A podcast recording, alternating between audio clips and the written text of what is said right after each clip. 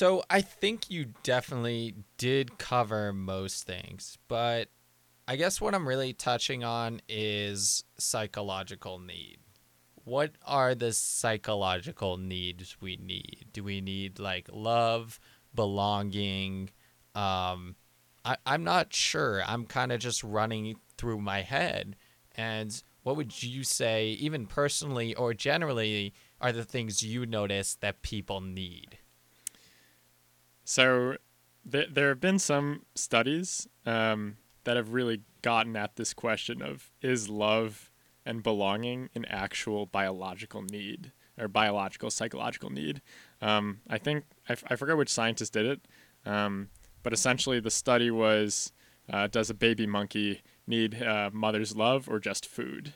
Um, and so they had two sort of fake mothers, one of them uh, who had food but was made of wire, and another one who didn't have food but was made of like a really soft cloth. And what they found was that the majority of the time, the baby monkey clung to the foodless cloth mother.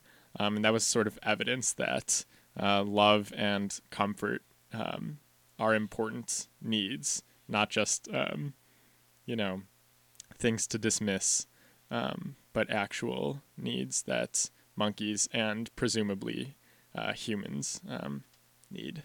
Yeah. And definitely love. Everybody needs that belonging and that love. And I think that's why communities are created. That's why people want to belong to something. They want to be part of a group. And here on campus, we have a cappella groups, and we definitely don't lack the just sheer amount of clubs that people feel that they need to belong to. I I think love and belonging are somewhat different. I think they are connected, but I wouldn't say that involvement in an a cappella group is akin to the feeling of a child for their parents and a par- a child receiving love from their parents. That that that's definitely true, but I want to touch on the things that are relevant for non-children at the moment. So maybe there is a little bit of resemblance of just belonging to a group rather than having loving and caring from a mother, which is a very mm-hmm. big extreme, very much a human need when you're a child. But today, what I find is that even folks in a cappella groups really find it as they are part of something. They're part of this group that performs. That's what unites them, but that's also what builds their friendships. That's how they define really, you know, who they interact they interact with, how how they behave, and it's really just a one uniting thing that builds the community. Do you have any communities um, like that in your life, or where where do you see your your primary groups to draw upon?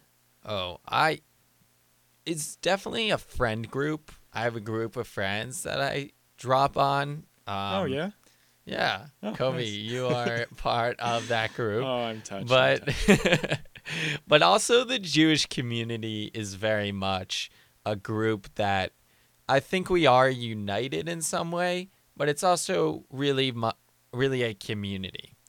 And from what I'm seeing and meeting people outside of college and young professionals is it's hard to find that community. It's hard to build that community when it's not structured, when you don't have that a cappella group, when you're not taking classes together.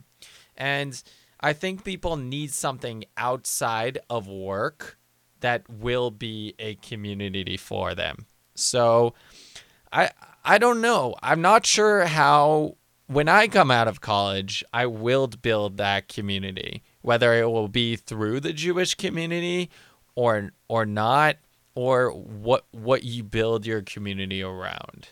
Yeah, I think the our communities continuously shift throughout our lives, um, and to some extent, as as we grow older, our community becomes synonymous with our family. Um, like I, I'm thinking about my grandma now and how at our Passover seders she's the the matriarch of the household, and everyone sitting at the table is a descendant of her, um, and that you know has become her community um, and so over the course of our lives in college, we have our friend groups. And then as we go older, it kind of progresses to being more familial um, than, than friendship oriented. Yeah, absolutely. I think it definitely becomes a lot more of family. I mean, depending on the person, of course, but something that very much saddens me is meeting folks who don't have a family when they're a little bit older. Um, and I don't mean it needs to be a specific age, but they just can't find that community. And they're they're they're seeking it, but they fall through the cracks.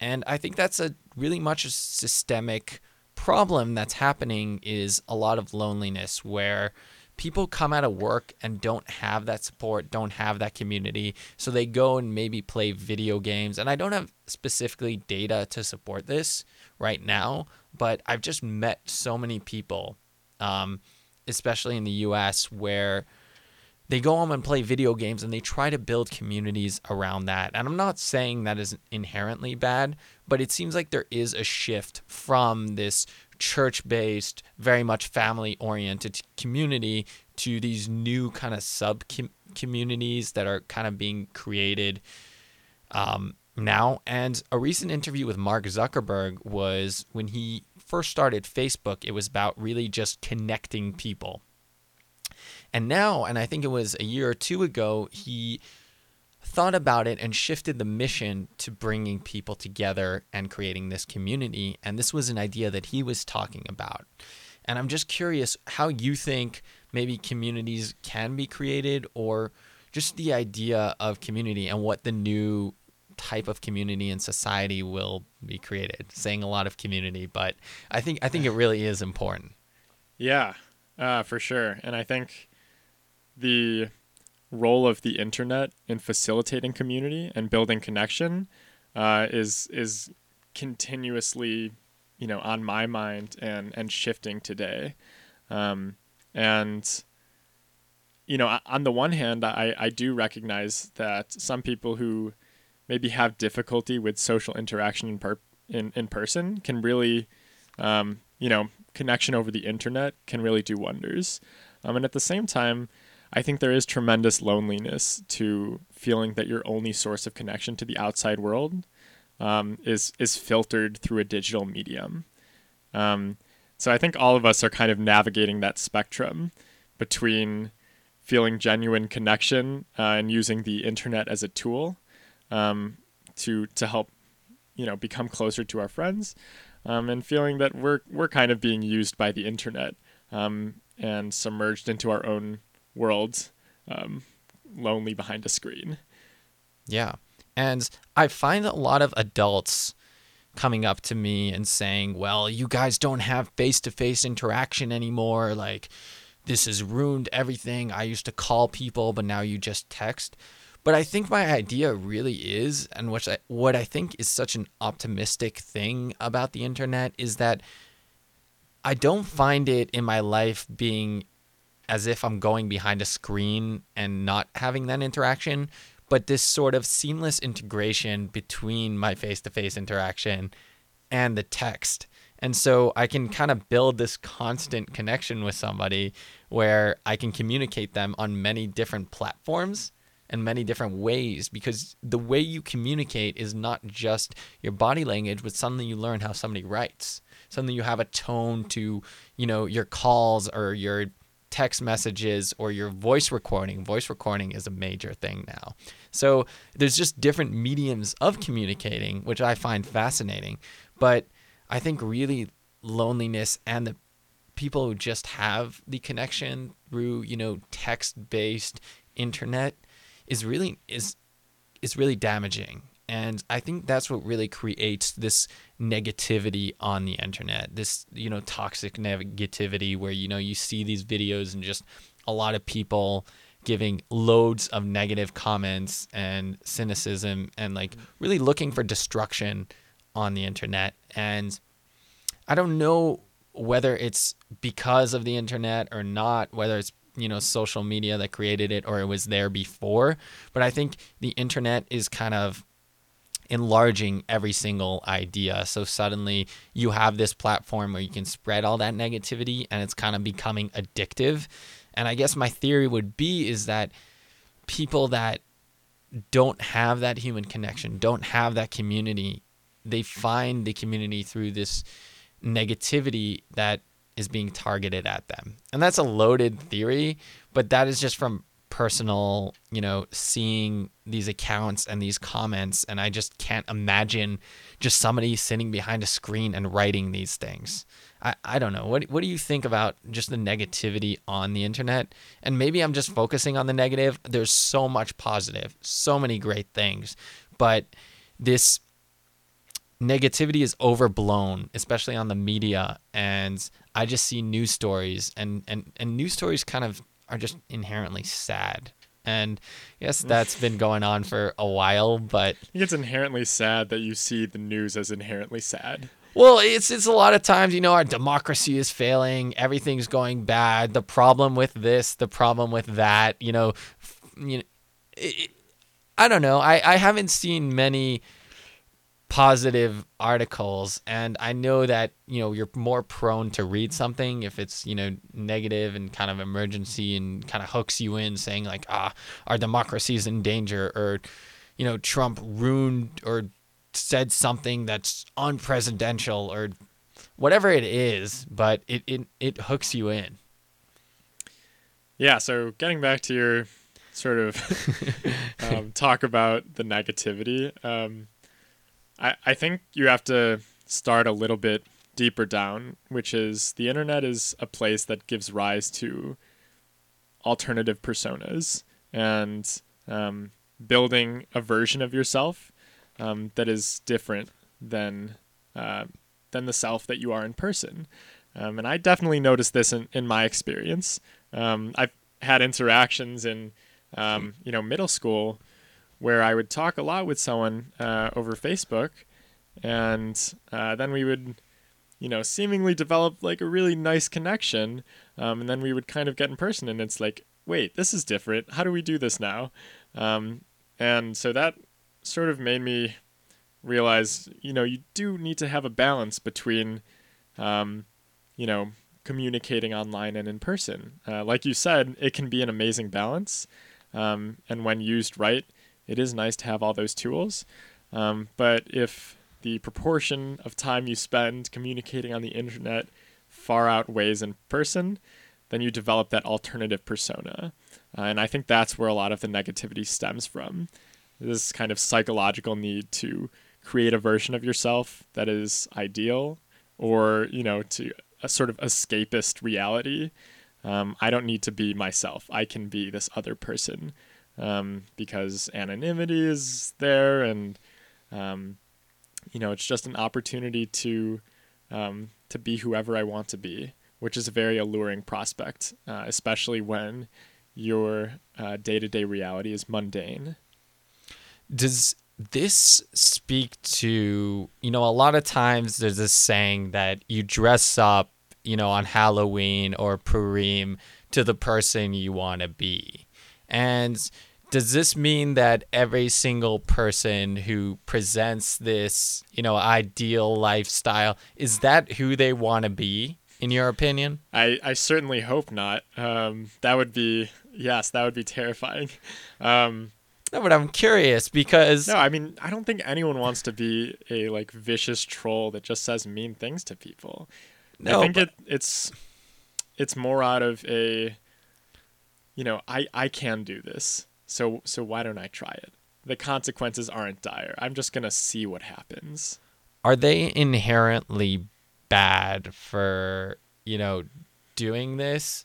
Like is there something internal you think that is motivating them? Is it just a cynicism or just spitting out all the bad things that are happening to them and kind of like a bully just saying like I have something bad that happened to me, therefore you should hear it. You should be made fun of.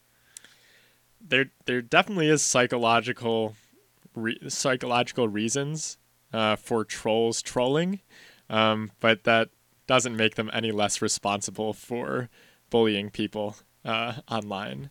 Um, But yeah, in order to tackle the problem, I think it is important to reckon with those underlying psychological, re- um, you know, things going on. Yeah. And what about the folks who are very into Instagram and showing their best life and flaunting this wealthy Kardashian style lifestyle that isn't necessarily their life? I'm curious is is that really how they want to be? Like is that a, what they're aspiring to? Or is that just the cultural norm and they're just like, oh, this is what you do on Instagram, this is what you do on Facebook, this is what you show? I, I think there is a um, sort of behaviorist system of dopamine rewards um, that motivates people to try to get more likes or hearts or whatever Instagram does. Um, that sort of like reinforces that kind of behavior, even though it doesn't truly make them happy in the long term. Um, that really the the ideal isn't posting the picture of your time like hiking a mountain. It should be the hiking the mountain part. Um, but yeah, I think there are, are, all these minor dopamine rewards that that reinforce um, those particular behaviors that you were kind of talking about. Yeah, and absolutely. I think that dopamine definitely plays a role and they're going to get likes based on, you know, how how much they flaunt their lifestyle as you know whenever hiking a hike or being on the beach or showing pictures of their feet but is that a, is that a genre of picture I, I don't know i thought they're like the picture of you know your the end of your legs and the beach and the water is like a very oh like an artsy uh, like yeah. look, look at my legs and where they are yeah yeah like i'm on the beach now you know see me. So I was in Israel and I was waiting for a bus. It was in Modin and there was this group of must have been 12 no, they they were 13, 14, 15 maybe. And I was listening to their conversation because they were also waiting for a bus. It must have been some sort of party bus. They were all dressed up. But the way they were talking was, you know, grossing me out because I felt that they were really just speaking as if they were the Kardashians. And I, I don't even want to repeat what they were saying just because of how gross I felt it was, how, you know, mundane, how they were talking about themselves and their and their bodies and it, you know, they were so young and it was it was just really really sad for me to see this for, you know, almost like this culture of you know, models and Kardashians and shopping. I don't know. Yeah, they were just obsessed with these high luxury brands in 15 year olds. And I was in ultimate shock. And especially coming into Israel and affecting, you know, these young girls, I I just I don't understand what the psychological reward of watching, you know, these Kardashian show or The Bachelor. I mean, it, I feel like when I'm watching it or when I start watching it, it's it's a little bit like corrupting my brain. Just how unrealistic, how scripted it is. And I don't judge people who watch it at all. But I'm Clear, clearly not.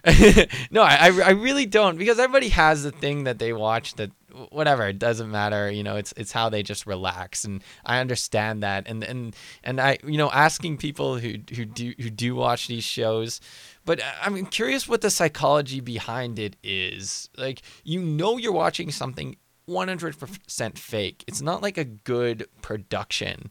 And it's showing you a lifestyle that you probably don't want um in an incredibly fake way I don't know. I'm just curious. And I don't know if you're the right person to ask this, but I, I just want to hear your thoughts about these shows. And maybe you can like calm me down from getting so upset about them. yeah. So, um, so if I'm, I'll just articulate back to you your problem with The Bachelor. Uh, so essentially, your problem is The Bachelor is not real and it's a crappy production. Is that? A, a no, fair. Uh, no, no. There's so much more. There, there's so much more. It's just, it, it it's really crappy. So like, if a really crappy movie came out, Like it would get horrible, trashy ratings. It would probably not be carried by a lot of, you know, theaters. Um, you know, that's just about the production. If the storyline was just the worst, like I've never seen a worse storyline in my life. There's just no plot to it. Uh, you can tell almost how scripted it is, and you know the whole backstory of it about how much these girls pay to be on the show, and then there is no room for imagination because there's a thousand, you know, magazines coming up with how many breakups they had, and the whole amount of money that goes into it. It just all the the the whole package together just sometimes does upset me a little bit. But I, I I'm truly, you know, I'm trying to understand and figure out what what the what the psychological appeal is of it. Yeah, just for the listener, Shua's face is bright red and there's steam coming out of his ears. He's, he's about to lose it, but let me try to calm you down, Shua. So no, no, I, I again, again, I really respect people who watch it, and I understand that everybody watches you know what they want to watch but this this is this is the one thing that does moving on what are your thoughts Well, about it kobe yeah, so um, I think that entertainment is one of those things that everyone is like, you know, like, oh, my taste in music is so much better than your taste in music. And, you know, my TV shows are so much. How do you watch that TV show? Or how do you like that song? Um, and ultimately, it is just like, what is entertaining for me? You know, you watch Game of Thrones, which is coming out tomorrow, next season. yes Um, and Game of Thrones, not realistic. There's dragons. There's, True. I mean, all sorts of stuff. Um, but I think maybe part of the intrigue is the psychological dynamics between characters and characters as they evolve. Um, and I think The Bachelor does have some of those uh, same dynamics. And obviously, you know, it is apparent that um, this is not entirely real um, and that the production um, isn't the most high quality. But you know, who's to say which you you like one thing and they like another thing and they don't like your thing and you don't like their thing. That's okay. Like everyone can have their own form of entertainment and we don't need to be like my taste in music is better than yours. my my taste in music is not is not very great just just for the for the for the show but yeah no i think you're absolutely right and i i i got out you know what i had to say about the bachelor but um I, I think you're right. There is, there is differences in preferences between you know shows people watch and why this the psycho- psychological dynamics is really what decides is a good factor in deciding what you watch and what you find entertaining or you know stimulating for you. Um my question is is how much of those preferences or psychological dynamics are happening because of repetition and availability. And so there's a psychological term where if you repeat a song many times in your head, you're going to start to like it, right? Now, It- to to a point, do you think there's an extreme where if I if I hear the you know Disney Small World song too many times, I'm gonna literally lose my mind. Absolutely, um, but you do like certain a lot of songs because they are repeated, and radio stations, if a lot of times do repeat the same songs just all day, all the hit stations, it's just the same thing over and over again, and you do start to like it more. And I'm not, you know, eventually, like when you catch on to it, and you know, you just hear it way too much, you do not like it. But even what I find is that if there is a song that I start liking, you know, and I'm listening it too much, I'll take a break, but then when I'll listen to it a month later, I'll still really like it. Does that make sense? So, coming back to preferences, is it like a cultural thing that creates these like preferences in TV shows? Is it this celebrity culture that is just keep you see it everywhere. You see it in the supermarket, you see it on the tabloids. Um, and there's this kind of culture created around it that, you know, younger people, especially our generation, was exposed to so much that you just start liking it because that's what's available. That's what's on your TV. That's what's on MTV. And that's like the lifestyle that people are chasing.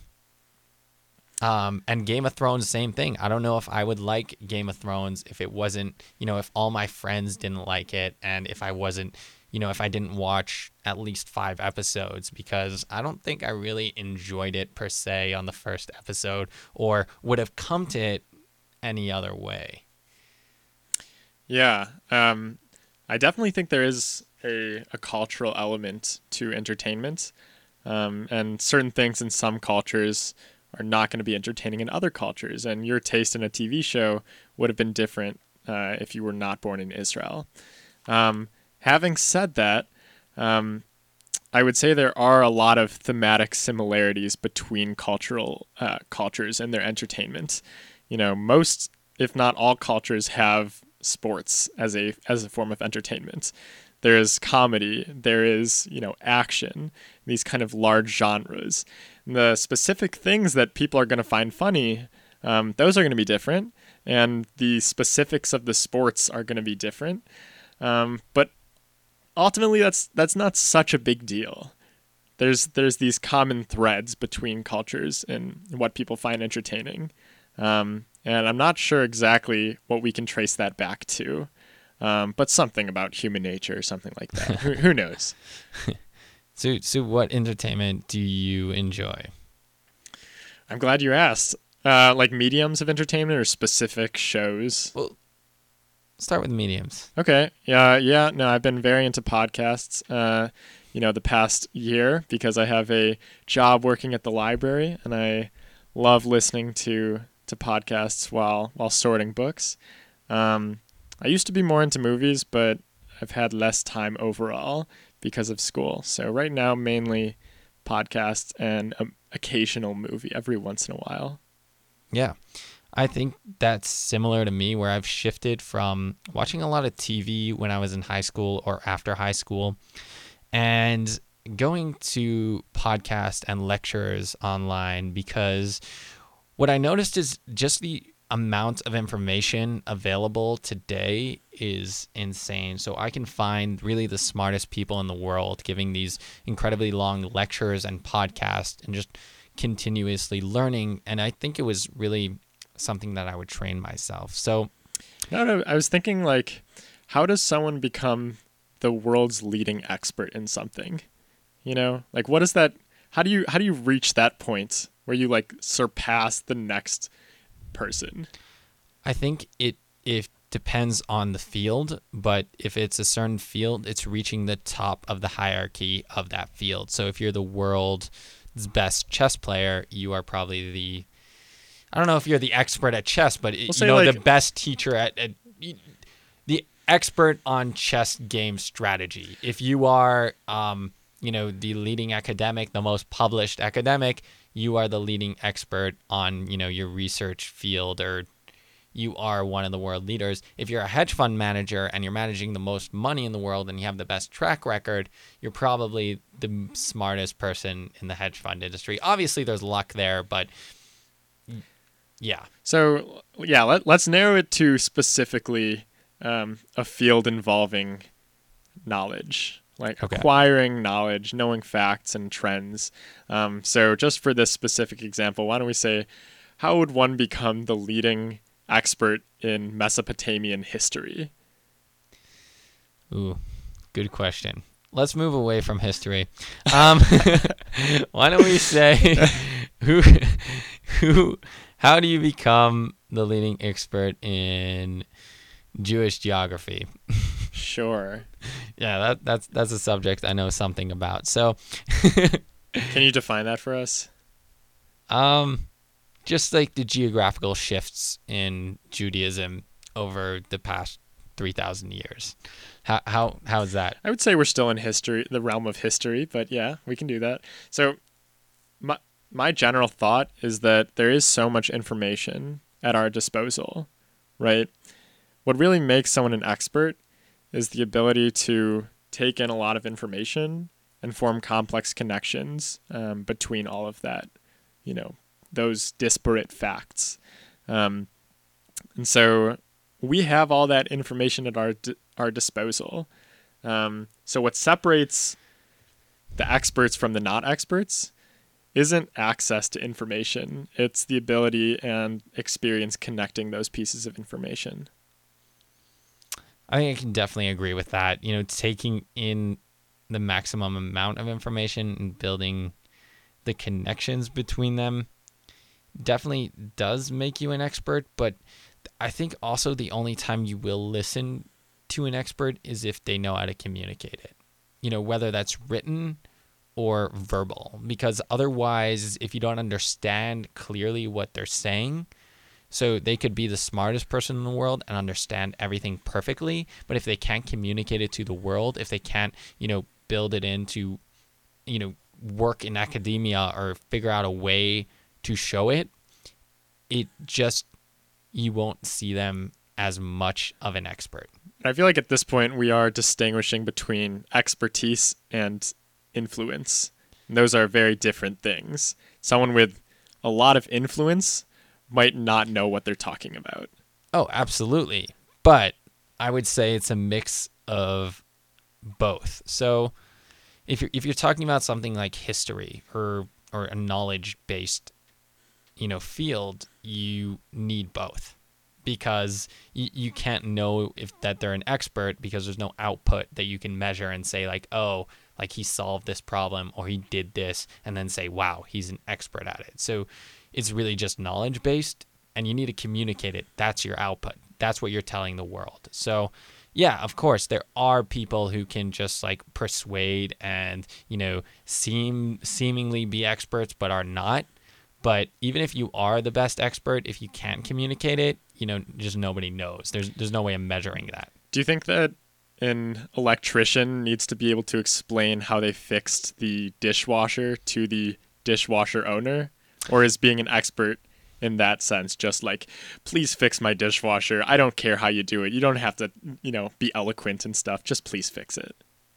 Well, uh, that's what I was saying. If we're talking about, you know, historical knowledge, let's go back to history. Okay, you're not fixing anything. But if you're an electrician, that's what I'm saying.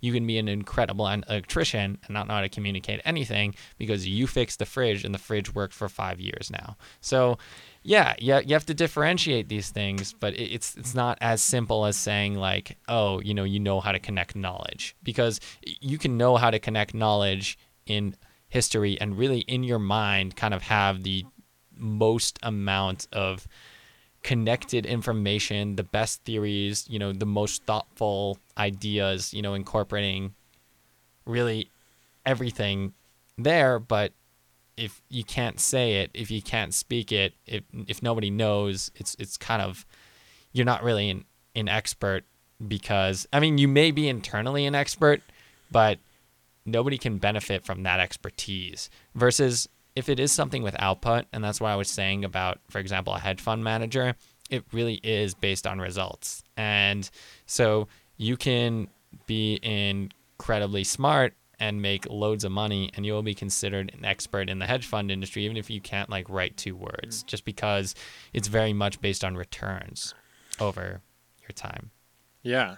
So in the realm of business, I know you uh, have been applying to internships and whatnot. If you if you're a person hiring interns, are you primarily looking for those communication skills, uh, or more of a solid background in, um, you know, economics and all of that stuff? I don't know if I'm the best person to answer that, but we will have a guest here very soon who will will talk all about that. But one thing I would say is one of my favorite classes was business strategy. And in business strategy, we learned the idea of competitive advantage. And so when you look at a business, what makes, you know, one coffee shop more successful than another coffee shop that serves almost, you know, the same thing, but one of them is packed and the other one is not. And that's, the, you know, a fundamental question in business. You know, what is the thing that you can point to and say like, this club or this bar is very successful and has loads of people, and this bar is not. And so one of the things you look at in terms of competitive advantage, it could be, yeah, you have like this incredible knowledge.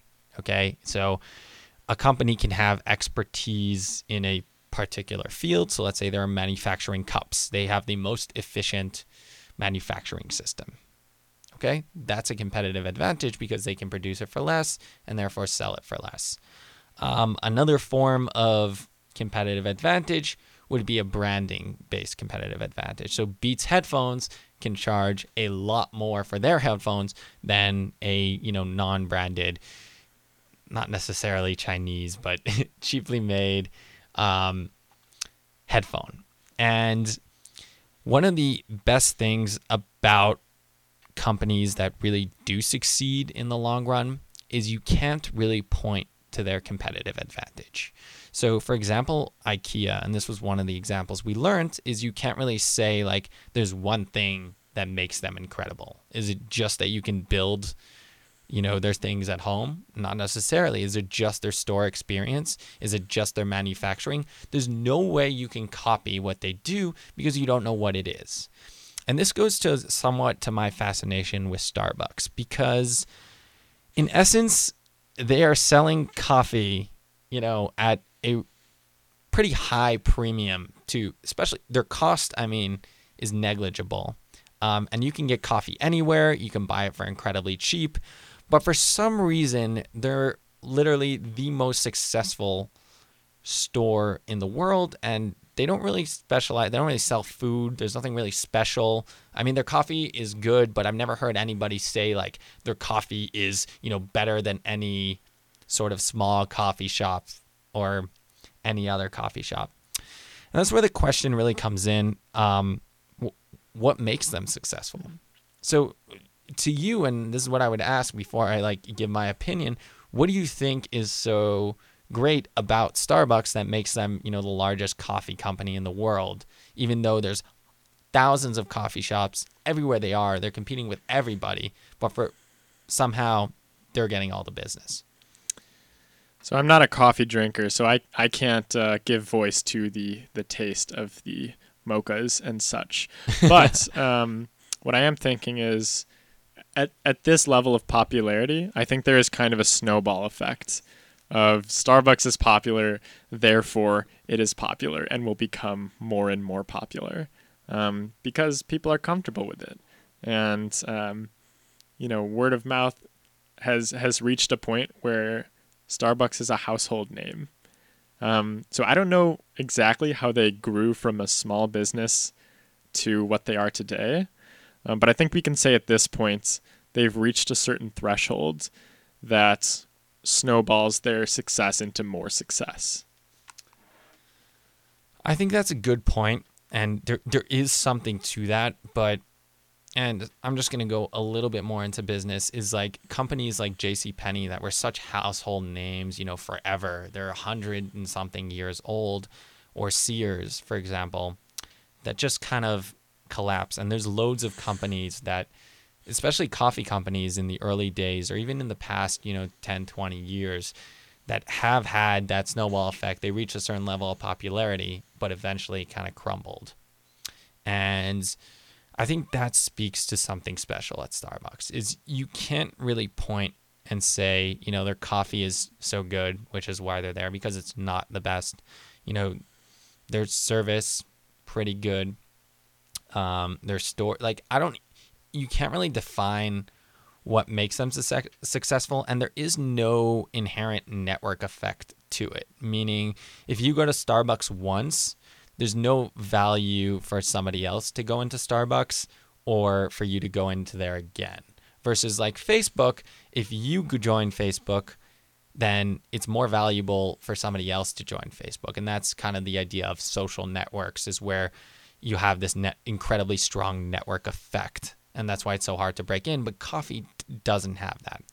So my take is is that when you are thinking about competitive advantage, and when I think about it personally, is I like to think of things that you can't really copy. So if I, for example, knew a specific code or such, um, and I knew it really well, I knew it amazing, and I come to an employer um, and say, you know, I know this amazing code. So there's always going to be somebody smarter than you who says, well, I can learn that code and they can learn it better than you. and they can pinpoint exactly where you know you thought your competitive advantage was.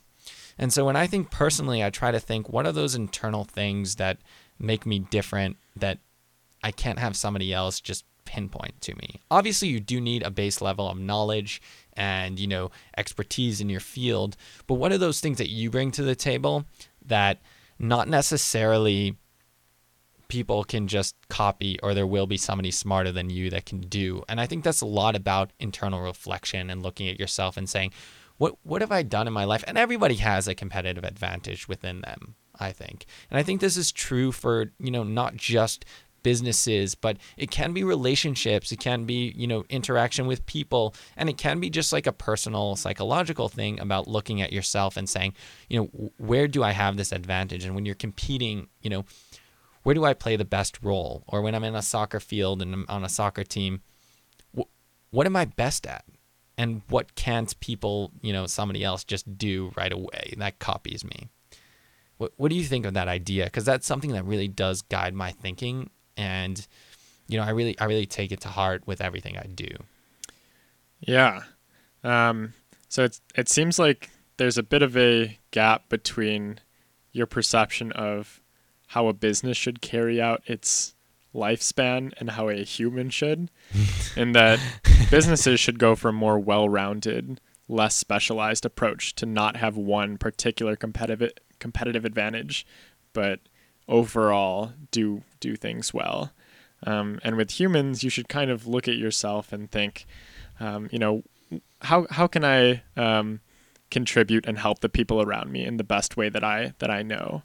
Um, so do you do you see that gap, um, or do you think that both humans and businesses should try to eliminate a single competitive advantage in pursuit of a more well-rounded uh, life? I'm glad you asked, and I think this does feed into s- not exactly what I was saying because I don't think there is a well-roundedness that Starbucks has that makes them, you know, successful. It's just you can't pinpoint one thing. So I, I don't think Does it's that this- mean there I don't is think- one thing? It's just difficult to say what it is. No, and I don't think it's even the sum of things.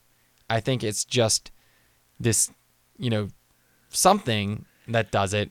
Um, Okay, that's well- been built in, and I you can't define it. Right. That's At- the beauty of it is that you can't look at it and say like, oh, it's the sum of, and you know, it's it's hard to not but at, think at this that. point, like that sort of feels to me just like lazy analysis. Like, oh, we just don't know exactly what it is. Like, it's this ineffable quality to it, some atmosphere that makes it great. Um, but I think really, like, if you are thoroughly anal- analyzing it, then that's what we're do. That's what the Starbucks people do. Like, those business people are looking why are we successful and how can we continue? They're not resting on their laurels thinking oh we have this ineffable indefinable quality um, and that'll that'll be good for us right? They think what can we be doing better? What do we do well? Um, so i think it definitely is possible to ask the question what makes starbucks better than the next coffee shop? And we don't have to just dismiss the question as they're just really good Yeah, but the thing about Starbucks is is that it's so hard to define. There there may be yeah, a bunch of things and obviously they're not sitting there and saying like, "Oh, you know, we just have this thing." This is from an external analysis in saying, "Well, if we were to look at Starbucks versus Dunkin' Donuts, what's the difference between them? What makes Starbucks so successful and what makes Dunkin' kind of struggling a little bit?" Why do these two companies where one of them sells for half the price presumably approximately the same thing? One one is a little bit more high end um, why is starbucks successful? And that's the question that i am answering um, when i do ask this question. But but i, I don't want to focus on this too much um, because i do think a business is different than a human being because a business is built you know and you're kind of just created as you are versus you know there needs to be like this active kind of creation of a business and the sum of parts and bringing you know pieces together to create something. I, you know businesses don't just you know happen like you you're born and then you just grow. Everybody grows you know presumably if you're living. Um, but a business can just like be and not be you need to actively pursue building it and the one thing i did learn from reading a book from starbucks um, ceo who i think is one of the most and best business leaders in america is that he didn't see himself in the coffee business. He saw himself in the people business. And do you really believe he thought that, or is that just nice talk to tell the media? I think it really is authentic from him. I think he really truly believes it. And that's what partially makes Starbucks successful is that it is an authentic kind of from the top down company. Obviously everybody there is not and obviously they, they do want to hit those numbers and they're not just like this great angel that you know just wants to do good in the world. But there is that authenticity that i think is there. And it's i know it is easy to be skeptical about that but that's what i think part of where it comes from is that he truly believed that and he implemented that by you know giving you know health care when to part-time employees and really working on developing people. And every time you walk into Starbucks there's this human connection that people are craving and this this third place that he speaks about between you know home and work and that's Starbucks is you kind of feel comfortable there. You feel that human connection. It's the sound of the coffee. It's all these things that build that advantage that many business leaders don't really think about because they are thinking about those numbers but they don't know what business they're in and so I, I want to move away a little bit of that of my analysis, mm, but yeah. I, am happy. Well, I would just say um, sometimes I, I wish you talked about me the way you talked about the CEO of Starbucks, but but that's that's not important. This isn't about my ego. Um, maybe we'll title this episode "Shua's Ode to Starbucks and its CEO." Well, you know what? Everybody has this person that they look up to, and I think after reading his books and listening to a lot of lectures, there is something that I really do appreciate and look up to. And part of, of why I studied business was due to picking up his book online because it was the only business book for $2. So, yeah, I, I wouldn't be, you know, everybody has people that they really, you know, respect and look up to. And I'm not to say that I don't respect you, Kobe. I really it's, do. It's okay. It's no, no. I, I, I I really do, but but this is definitely somebody that hasn't has had an impact in our li- I my understand. life. I I understand. Okay, so I, w- I want to move on to your your person personal you know competitive whether it's a competitive advantage or your personal advantage and how you look at yourself and because you're somebody who does grow you know organically and you have these innate abilities that you have but uh, sometimes i feel like you do mask it or you try to you know build something based on you know a very technical skill. Not not to say that technical skills are not important. Of course they are. But the people that I think are very successful and you know feel free to argue with me on that is is the people who really look at themselves and say like where does my real competitive ad- advantage lie? And I'm not it could be something very technical, but a lot of times it may be a personality trait or just like, you know, dealing with people and knowing about tech or I don't know, for everybody it's something different. Um, but that's where the real success happens is when you're real with yourself and you really display that and showcase that because it comes off as real, it comes off as authentic, and it's what you do best because you honestly looked at yourself. Yeah. Um, I've I've never really looked at myself through the lens of competitive advantage. Um, I, yeah, in my entire life, I, I haven't really viewed it as as a kind of competition for success. I, my, yeah, my primary goals up till now. I know. I'm so, like my my goals like in life, and they're not even really goals. It's just sort of the way that I've kind of lived.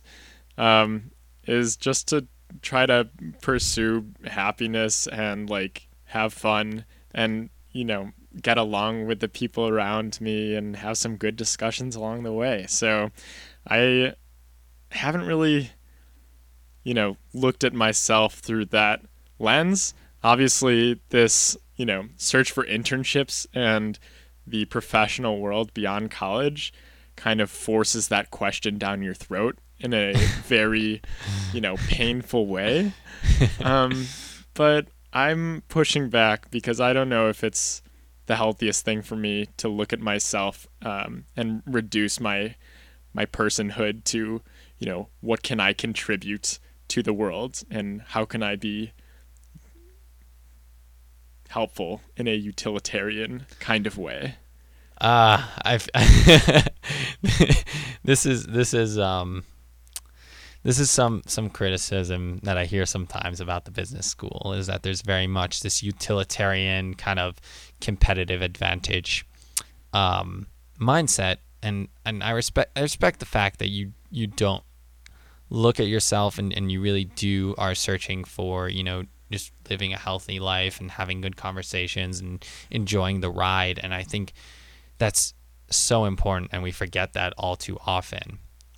Um, with regard to what I was saying, it it was less about like how do I compete and win, win, win? How do I trample people and beat other people at this game that we call uh, corporate America, where if you're competitive and you win, you're successful, and if you get monetary reward, you're even more successful, and then you can buy things. That's that's less about um, the point I was getting at. Although I that was the terminology used in my business classes. But I think what I'm really getting at is looking at yourself. And and that's that's what I'm trying to emphasize here. And you know, I, I don't think it's bad to be competitive. I don't think it's, you know, great to be hyper competitive because, you know, you want to live your life, you want to go through that ride.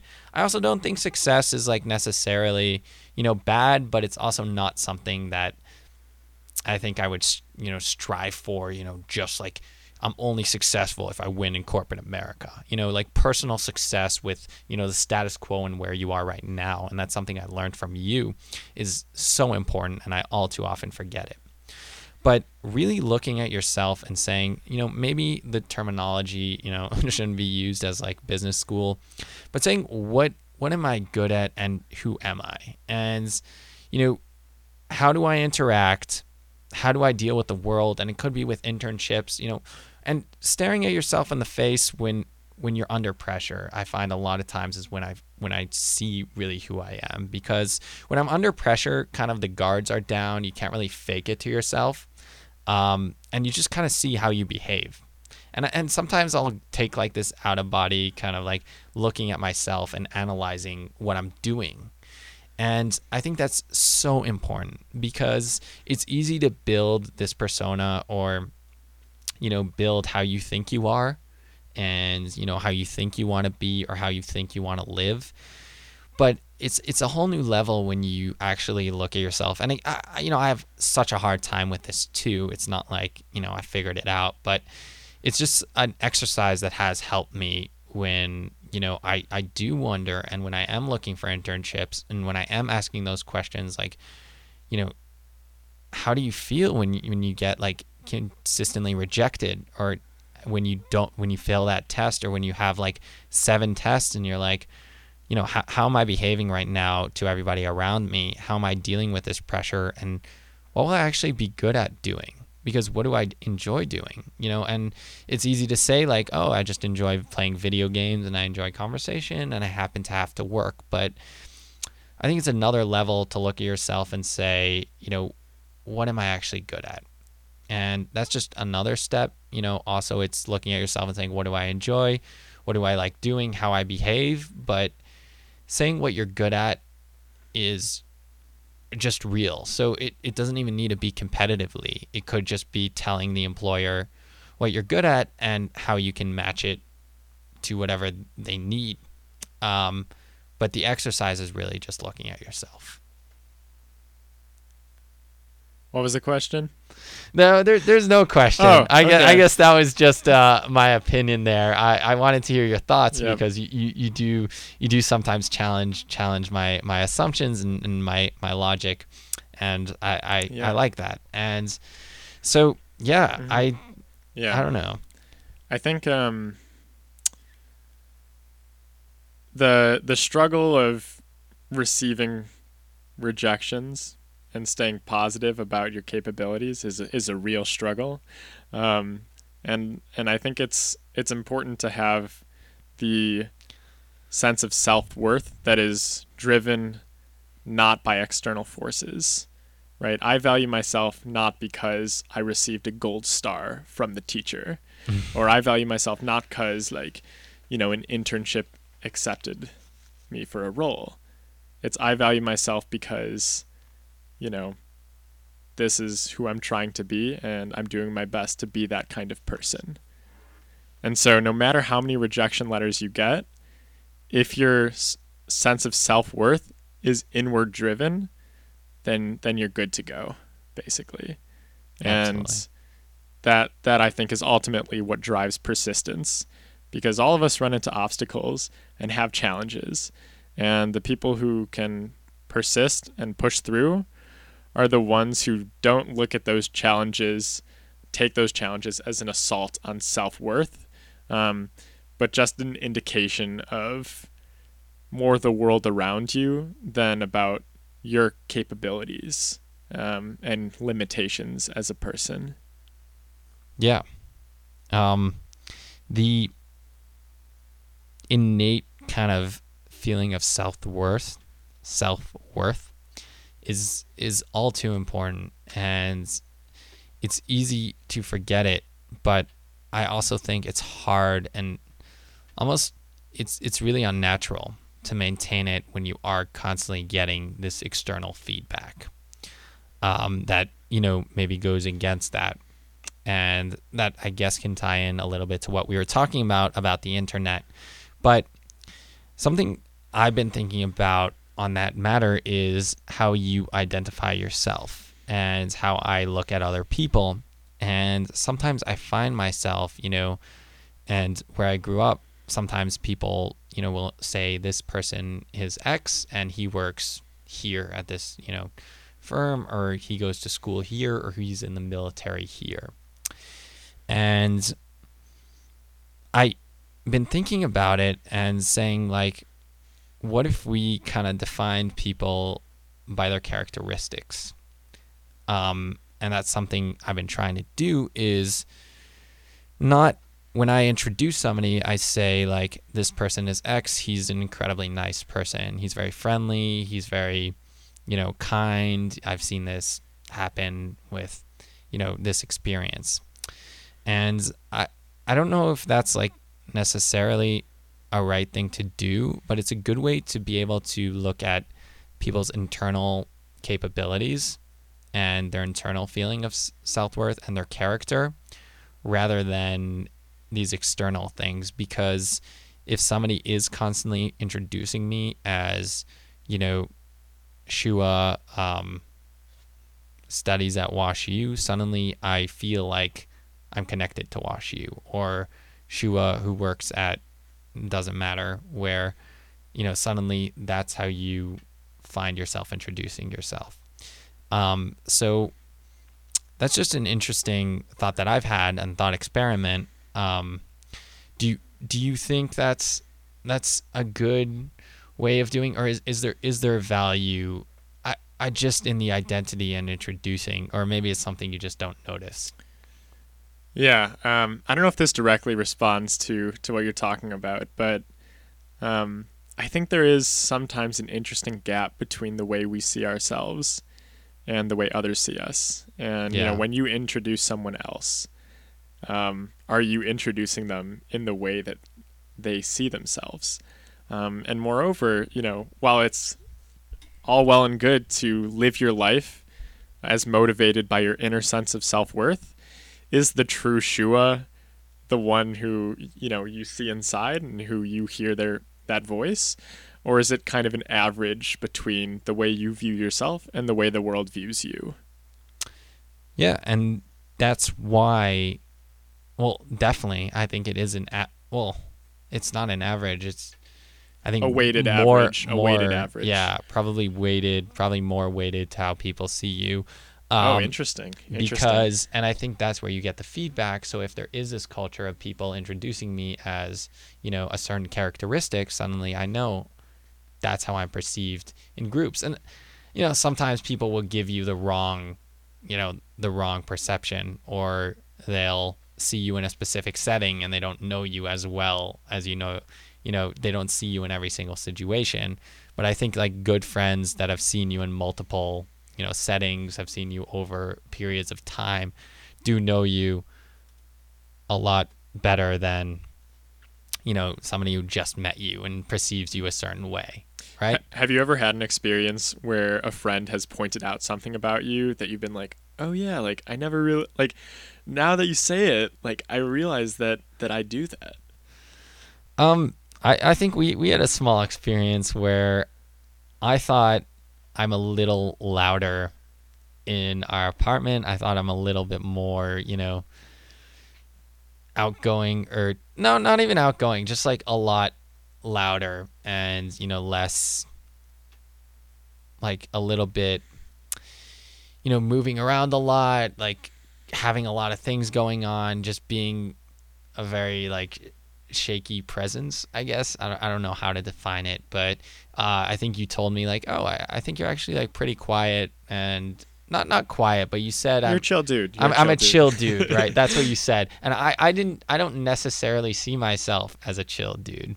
So th- that was I guess uh what one point where uh, I did get that feedback, and I was like, well, you know what, like that's that's fair, like that that's something that I do need to internalize and incorporate. And, and I had this like maybe a little bit of a wrong perception. I, again, I didn't think I was like incredibly not chill. I just didn't see myself as necessarily chill.